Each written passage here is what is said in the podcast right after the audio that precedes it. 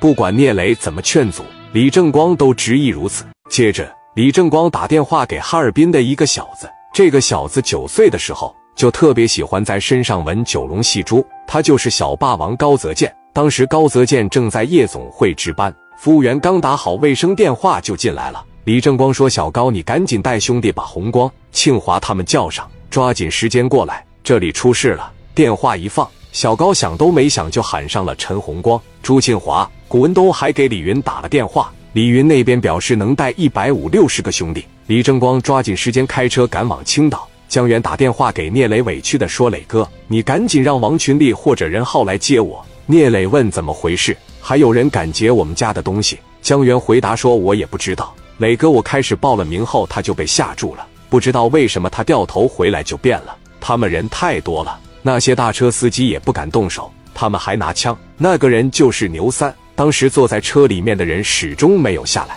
聂磊当即表示：“我马上派人来接你们。”王群力开来两台大巴车，拉着这些大车司机去到全豪实业。聂磊打电话给老高丽打听情况。你帮我看看，在青岛这边玩的有没有个叫牛三的，长什么样子？身高一米八左右，短发，手里有几十号人。老高丽说：“我最多半小时给你回信。”老高丽放下电话，就用传呼机让他手底的兄弟查这个叫牛三的人。结果真的就打听到了，牛三自己种大棚，给菜市场供应白菜。老高丽知道了情况，立马回复了聂磊。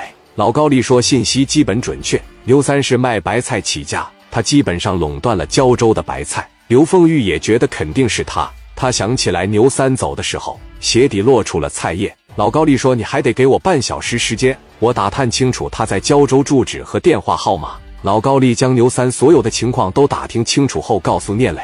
聂磊直接把电话打给了牛三。牛三正在睡觉，打算睡醒后给聂磊回话。聂磊连续三个电话给他震醒了。聂磊说：“你叫牛三吧。”牛三回答：“我是牛三，你是谁呀？”聂磊问：“昨天晚上你领着那帮兄弟在高速口干了什么？”牛三一下坐起来问：“谁？”我没听明白。聂磊说：“我是青岛的聂磊，你磊哥。”牛三装傻说：“我们无冤无仇，你给我打电话干嘛？”聂磊问：“你昨天高速口干啥了？是不是劫钢筋了？你知不知道这是我兄弟的货？”牛三当时就害怕了，就说：“你怎么证明你是聂磊呀？我也没见过你。”我光是听说过你。牛三挂完了电话，就把电话打给了武长福，说昨天晚上的刚才就是聂磊的，我惹大祸了。福哥，你想想办法行吗？武长福说：“你他妈嚷嚷什么？他能找到你吗？你想不想要挣钱？”牛三说：“我肯定想要挣钱啊。”武长福就让牛三马上把昨晚的钢筋送过来交差，给他一半的钱先去跑路，并告诉牛三说：“